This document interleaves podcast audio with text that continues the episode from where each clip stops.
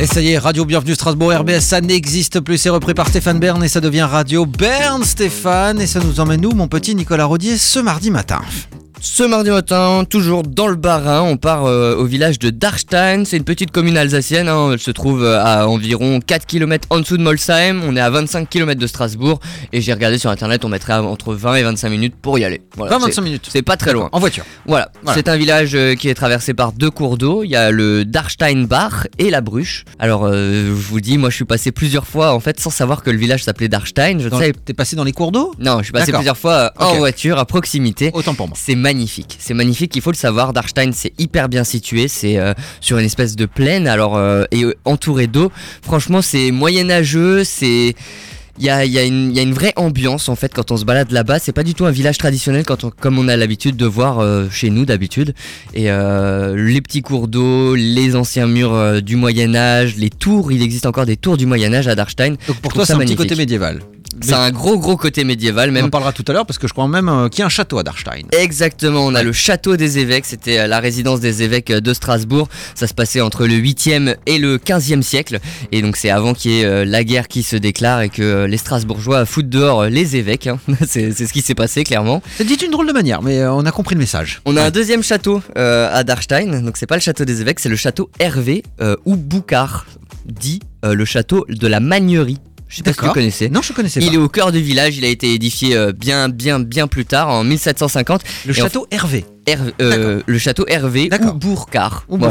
Il a été édifié en 1750 et en fait il a euh, abrité euh, l'école royale de la culture. Euh, Qu'est-ce qu'on a d'autre? On a la porte de la bruche, donc ça ça fait partie des éléments visuels qui sont magnifiques à voir. C'est une porte qui date du, du vieux Moyen Âge, elle date de 1214. Alors si les murailles qui ferment, enfin qui continuaient le long de la porte ont, ont disparu, ont été détruites, la porte est toujours bah, empruntable. On peut toujours rentrer dans le, dans le village par le nord, par cette porte. Porte en pierre. C'est évidemment. Oui, D'accord. Toujours dans le village, bon bien, il y a une église. hein. À l'intérieur, ils ont un très bel orgue. C'est l'orgue de tribune Moquer, qui date de 1829. Voilà, ça c'était euh, pour les petits lieux et les monuments. Je n'étais pas encore né. Non, je n'étais pas encore né.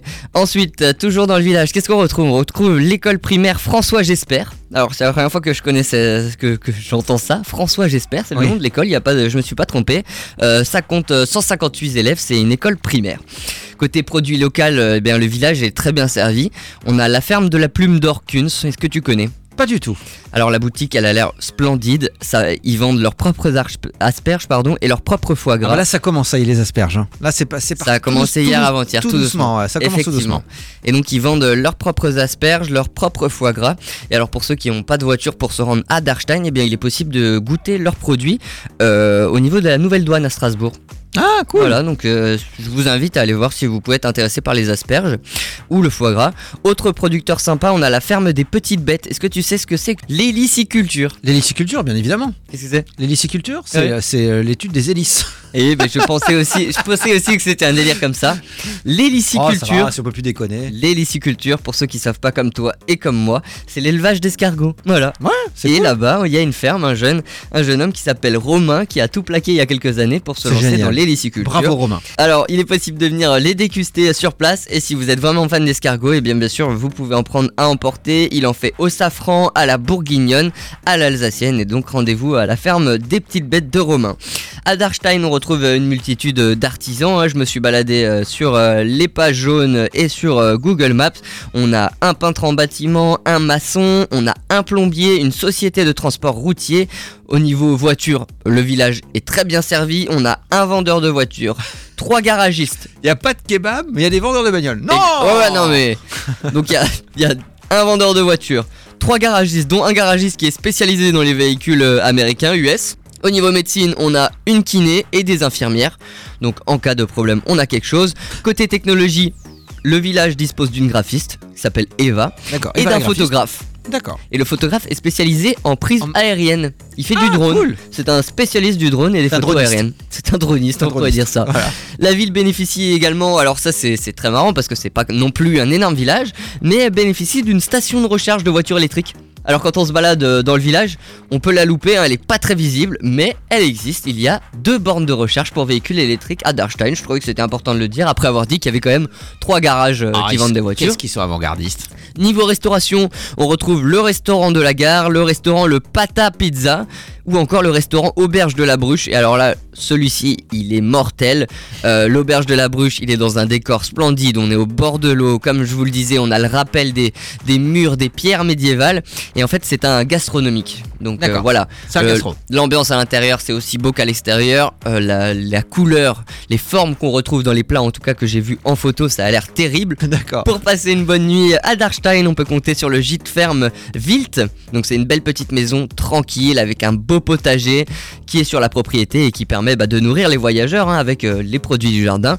Il y a un deuxième gîte également qui est plus dans le centre du village qui est tenu par Roselyne et Alexandre.